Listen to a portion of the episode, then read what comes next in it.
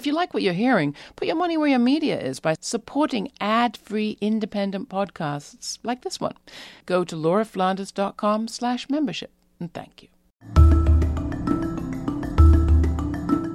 Hi, I'm Laura Flanders, and this is The Laura Flanders Show, the TV and radio program that seeks to raise radical spirits by interviewing forward thinking people with real models of shifting power from the worlds of arts, entrepreneurship, politics, and activism.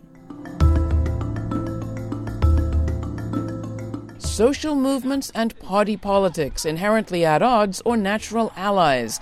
This week, in his first in depth TV appearance, Maurice Mitchell, the new national director of the Working Families Party, joins me in studio to discuss his activist background, the party's national and international vision, and how the organization is tackling this midterm election year. It's all just ahead on the Laura Flanders Show, the place where the people who say it can't be done take a back seat to the people who are doing it. Welcome.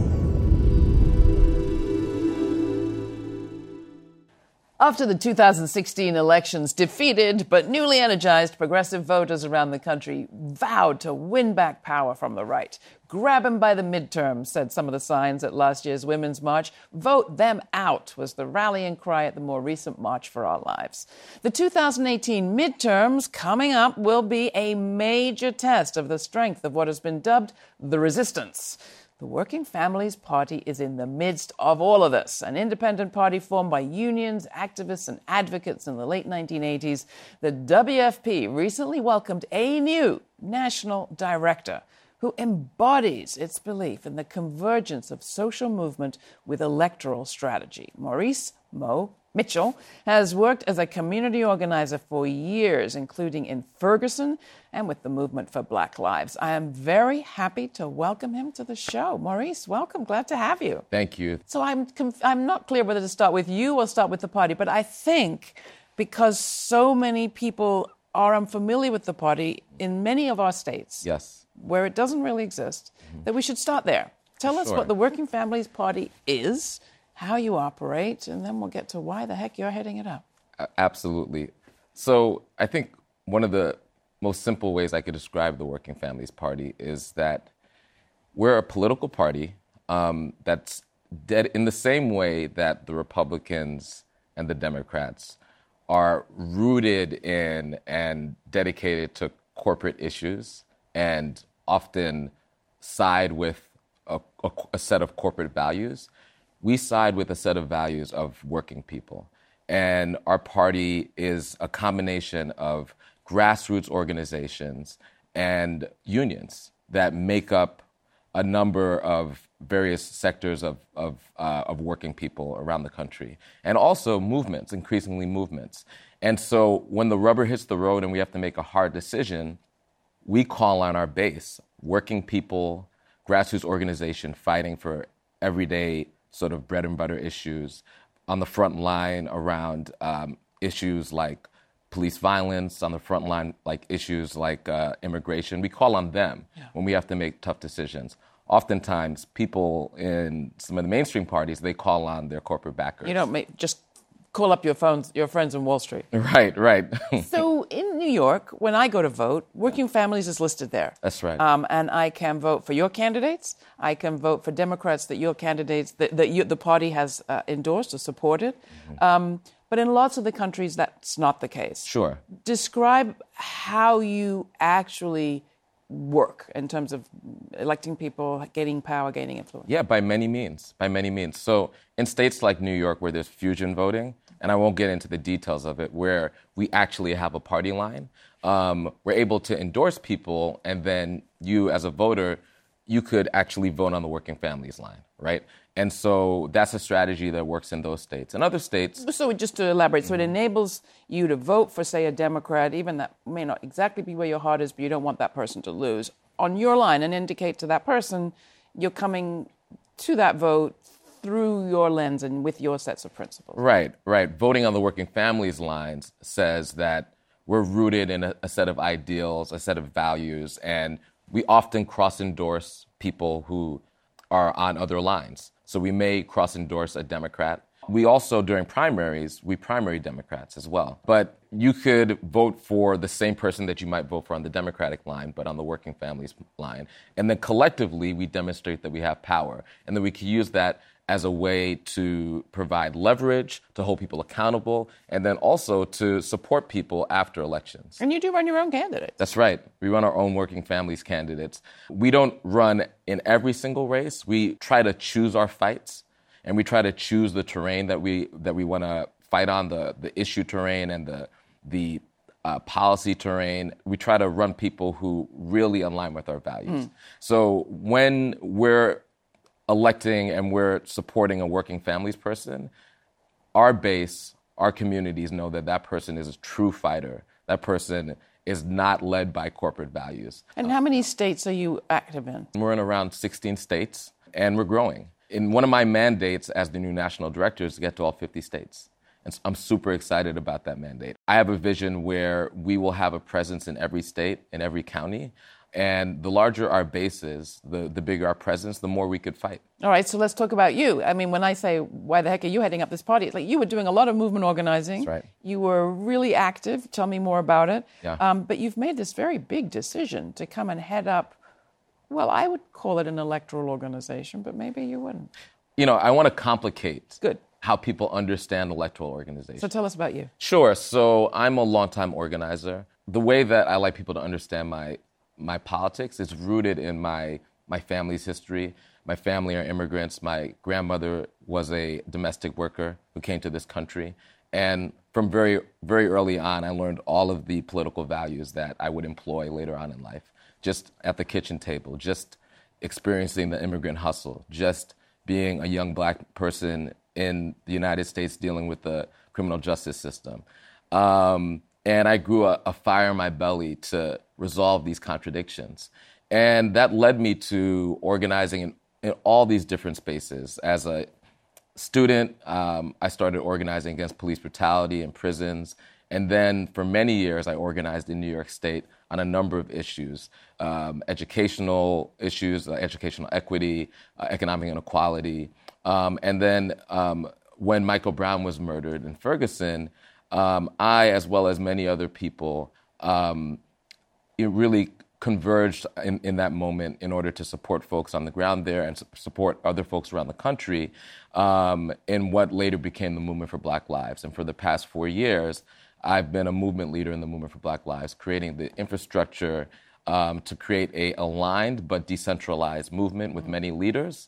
Um, and I've had the honor of witnessing so many young black folks around the country really emerge as leaders in their community, building new organizations, um, you know, uh, changing the way our conversation around race and anti-black violence, and also having this now an international conversation um, around around the state of black people. So now you're heading up a 30-year-old organization. That's right. That's right. Um, and so I, I, the reason why I'm here is, you know, during 2016, um, in the run up to the 2016 elections, um, folks in movement were having a lot of conversations around what is our relationship to electoral politics, to governance. We've built this outside power, yeah. right? And what we what we've been really effective at doing is is building outside power to the point where the ruling class feels a sense of crisis, and that crisis has to be resolved. Now, unfortunately, what happens if you only build outside power? You create this crisis and you create this tension that needs to be resolved. And then on the other side, organized forces, corporate forces could resolve it. So create this tension around the murder of black people in the streets by police officers. And then the corporate response is body cameras, right? And then Taser International, a corporation, gets all of these contracts in order to resolve this this this crisis, right? And so not in the way you would have intended. Absolutely. And so if we don't contend with governing, if we don't contend with t- taking power, both economic and political power, as well as as developing the the protest power, yeah. um, we'll continue to sort of pose these questions that ultimately get answered by our opponents. There's also the phenomenon of during the 2016 primaries, we saw, we saw people from the movement for Black Lives pushing Democrats. That's right. To address race. That's right. And that was unsatisfying too. Yeah, I, it was unsat- it was unsatisfying because again, we were only able to push people who actually weren't rooted in our values and our communities um, a little bit around uh, uh, the way around race. I think we're really effective in in making our issues a, front and center issue mm. in the mm. debate, but still, it was unsatisfying. Mm. And then ultimately, with um, with the election of, of Donald Trump and his whole movement, I think many of us um, took a step back and took this question of governance even more seriously. Also, of issues. After the election, we had that same old familiar debate we've had a million times of, well, we should never have talked about race, we should just focus on right. class.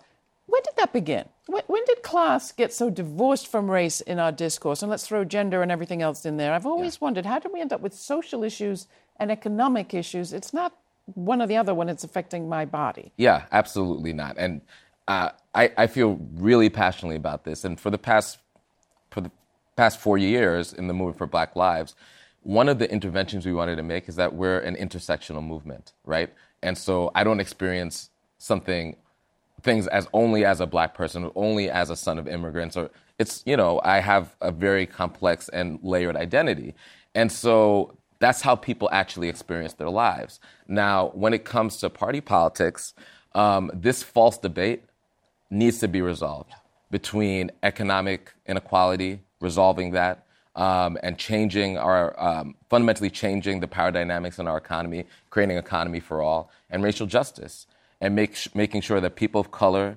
um, are in every way full citizens and fully are able to access our democracy, that black folks mm. are able to fully access our democracy. Those two things go hand in hand uh, and actually um, you know, there's a term called racial capitalism because because people understand historically how things like the genocide of native people and the transatlantic slave trade and the capture of African people, how that um, historically had everything to do with the development of capitalism.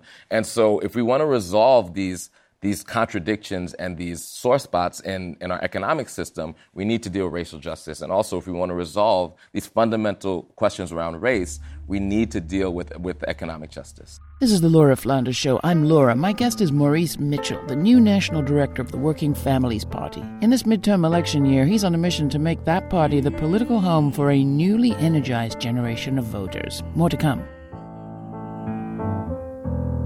Get your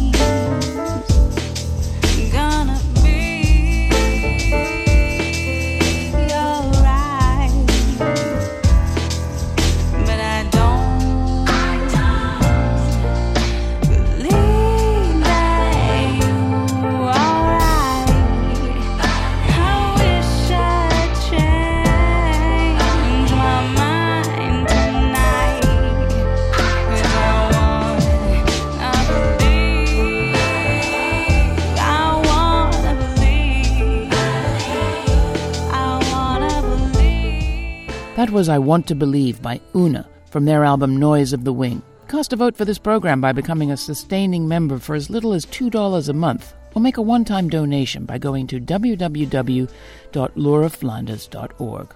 Thanks. If you'd like a copy of this program, simply subscribe to the podcast on iTunes, Stitcher, or wherever it is you get your podcasts. You'll also receive my weekly commentary, The F Word. This week's all about America's largest single voting bloc, millennials and Gen Z, and all those people who are trying to stop them voting. As we saw in 2016, voting matters, and my guest, Maurice Mitchell, the new national director of the Working Families Party, wants to fire up the base in unprecedented ways for what he calls these unprecedented times.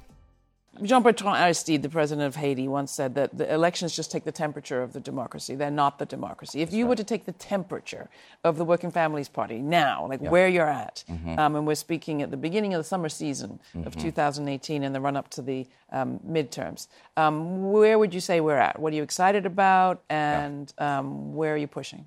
What I'm excited about is I feel like we're in unprecedented times and we're in a time of a volatile time, right? And during times of volatility, there's there's just great opportunity, right? If we seize it.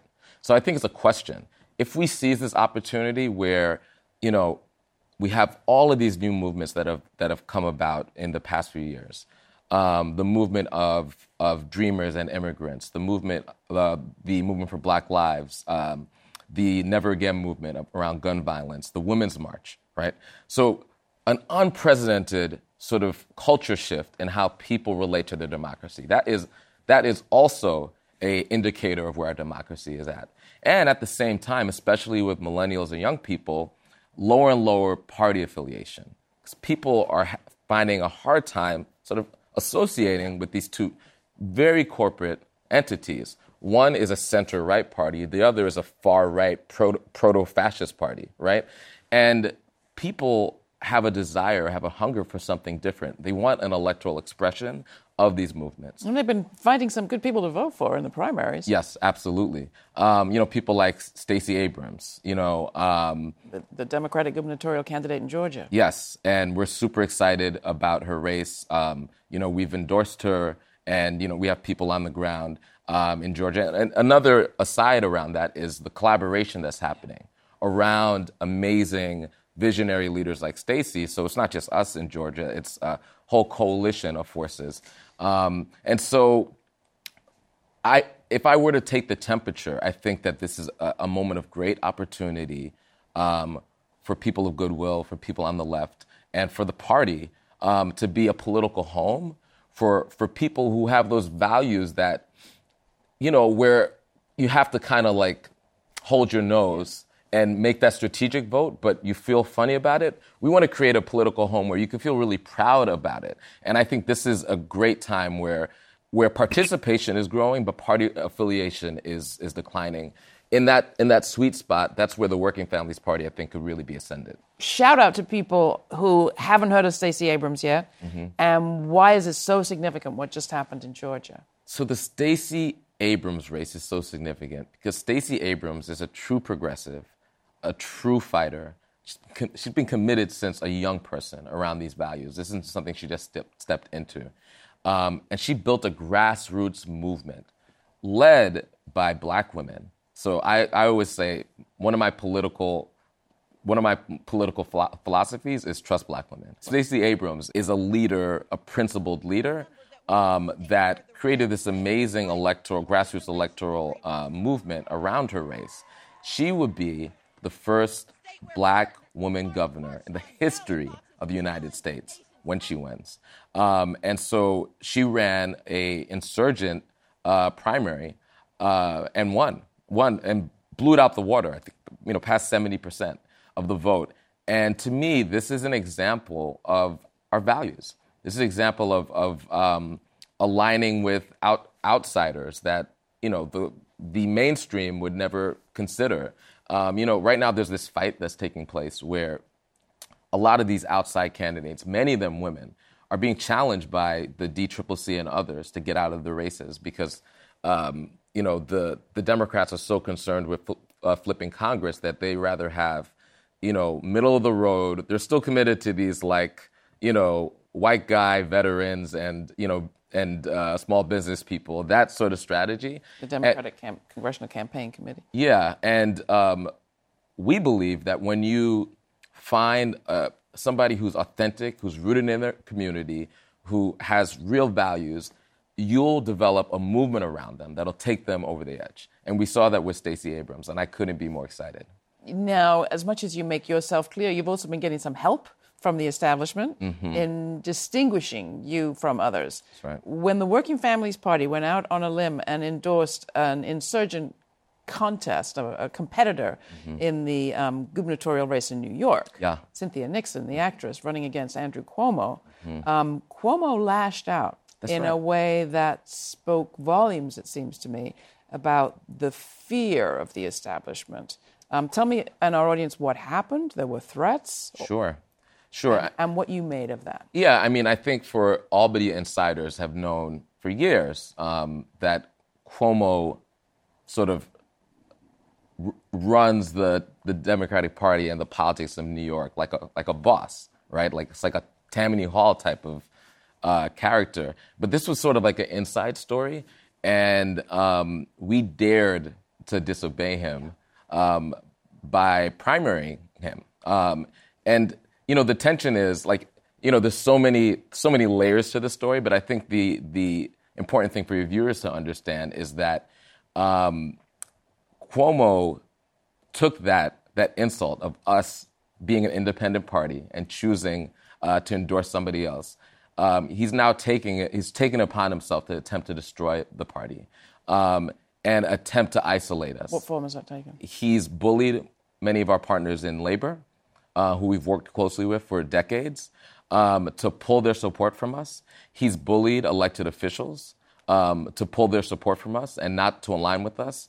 Um, and he's, trust me, every day I'm sure there's a war room where there's some space where that says WFP, where he's coming up with all types of really underhanded strategies to either dilute our political power, to defame us, to discredit us, um, because he wants to make an example out of us that you do not disobey him in, now, in New York State. There are people watching that are of the belief that it is a distraction mm-hmm. in a tight fought race to be throwing up a, a, a primary challenge.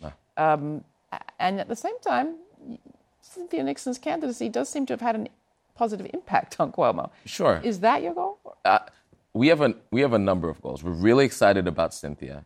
But one of the one of the things that happens when you support a visionary, non-corporate candidate is that they say the things that we actually believe. The things often you'll never hear from a traditional candidate. So, you know, I was in Harlem and Cynthia gave a speech and talked about the fact that gentrification was a colonial a colonial expression that we need to really challenge, right? That's not anything you're going to hear from a corporate Democrat. And Cynthia came out um, for Medicaid for all, um, for um, legalizing marijuana, and then as as soon as she moves in a certain direction, Cuomo desperately yeah. moves further left. So we're moving the center of politics in New York State left as Cynthia runs. And the fears that people have that you'll be d- detracting from the chances of the Democrat winning? Listen, I, I think those fears are so unfounded. And if we rely on fear, that's one of the reasons why we're at where we are in our country. So right? those fears get diminished when you share them. Um, mm-hmm. And I happen to know you just came back from Barcelona. That's right. Um, where a lot of people have fi- are fighting similar fights um, across Europe, in fact. Mm-hmm. To what extent are you working with allies and colleagues in other countries, and to what end? Yeah, so that's another thing that really excites me. I have a number of mandates um, as I take on this mantle. One of them is international, internationalizing our perspective and also building meaningful relationships with left parties around the world that are interested in these fights because everything that we're dealing with in the United States, the rise of right wing populism, the rise of um, white supremacists, um, sort of gentrification on the municipal level, all those things, people are dealing with that in, in countries around the world. And so it just makes sense to be in conversation with our partners in other places as they develop solutions. And then we could exchange ideas, we, we could exchange different practices, um, and we could build a coalition the same way that the right wing internationally is building deep. If people remember, Steve Bannon, you know, he went on tour in Europe. And so, in the same way that the, the, the far right is building this international coalition, we need to be strategic and internationalize our perspective, internationalize our relationships, and internationalize our, our politics. And so the Working Families Party is, in the next few years, going to engage with, you know, folks in the UK that are doing interesting things, folks in Spain. Uh, there's parties around the world. There's parties in Latin America, and there's movements in Africa. Uh, I was just in South Africa for a month, uh, that are really exciting, doing really groundbreaking things, and working on these issues. You know, working on gentrification, working on on land rights, working on what's the commons, like what what exactly is, what exactly is a right or isn't a right, right? And so these are these are not just parochial American issues. And if we see them as as those, then it kind of limits our perspective and, and the, the power that we could have if we align internationally. So Barcelona Común, a very clear commitment to the commons. Yeah. Um, a, a, radical new imagining of who the economy works for and, uh, and, and how it could be restructured to actually serve the people. Yeah. Um, I haven't associated the Working Families Party with a transformational economic vision. Mm-hmm. Um, is that part of your mandate too? Absolutely, absolutely. There, I mean, and this is something that I saw in in South Africa.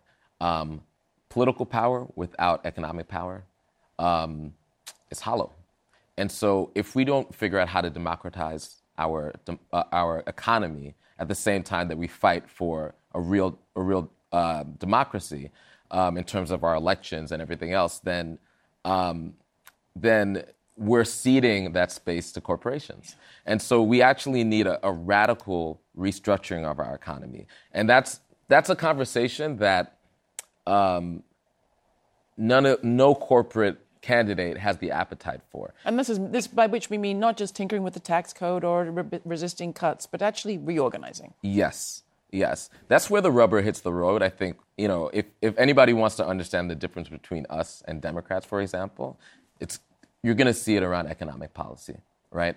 Um, you know, there's people who believe that, um, you know, the economy may not be working for everybody, but a gradual strategy of tinkering around the edges to sort of reform the current state of the economy is the way to go. We take a different perspective. We think we actually have to restructure. There's something fundamentally wrong with this economy and requires a fundamental restructuring for people to, to be able to fully step into and participate in it. Thank you so much. It was really fabulous having you with us in the studio. Thank you. That was Maurice Mitchell, the new National Director of the Working Families Party. Subscribe to this program for more conversations with real people making real change by going to www.lauraflanders.org and making a donation. That's also where you can watch the TV version of this show. Next time we turn the spotlight on the movement to form a public bank in New York City and report on publicbanknyc.org's Banking for Justice rally in the middle of Wall Street. That's next time on The Laura Flanders Show. Thanks for listening. This show is produced by yours truly, Laura Flanders, with Tammy Hamada Warrenoff, Monica Mohapatra, Danica D'Souza, Diego Romero Montiel, Jeannie Hopper, and Mira Al Rahim. The program's made possible by the Novo Foundation and listeners like you. Become a member today. Thanks for your ongoing support. We couldn't do it without you. Stay kind, stay curious. Till the next time, I'm Laura Flanders.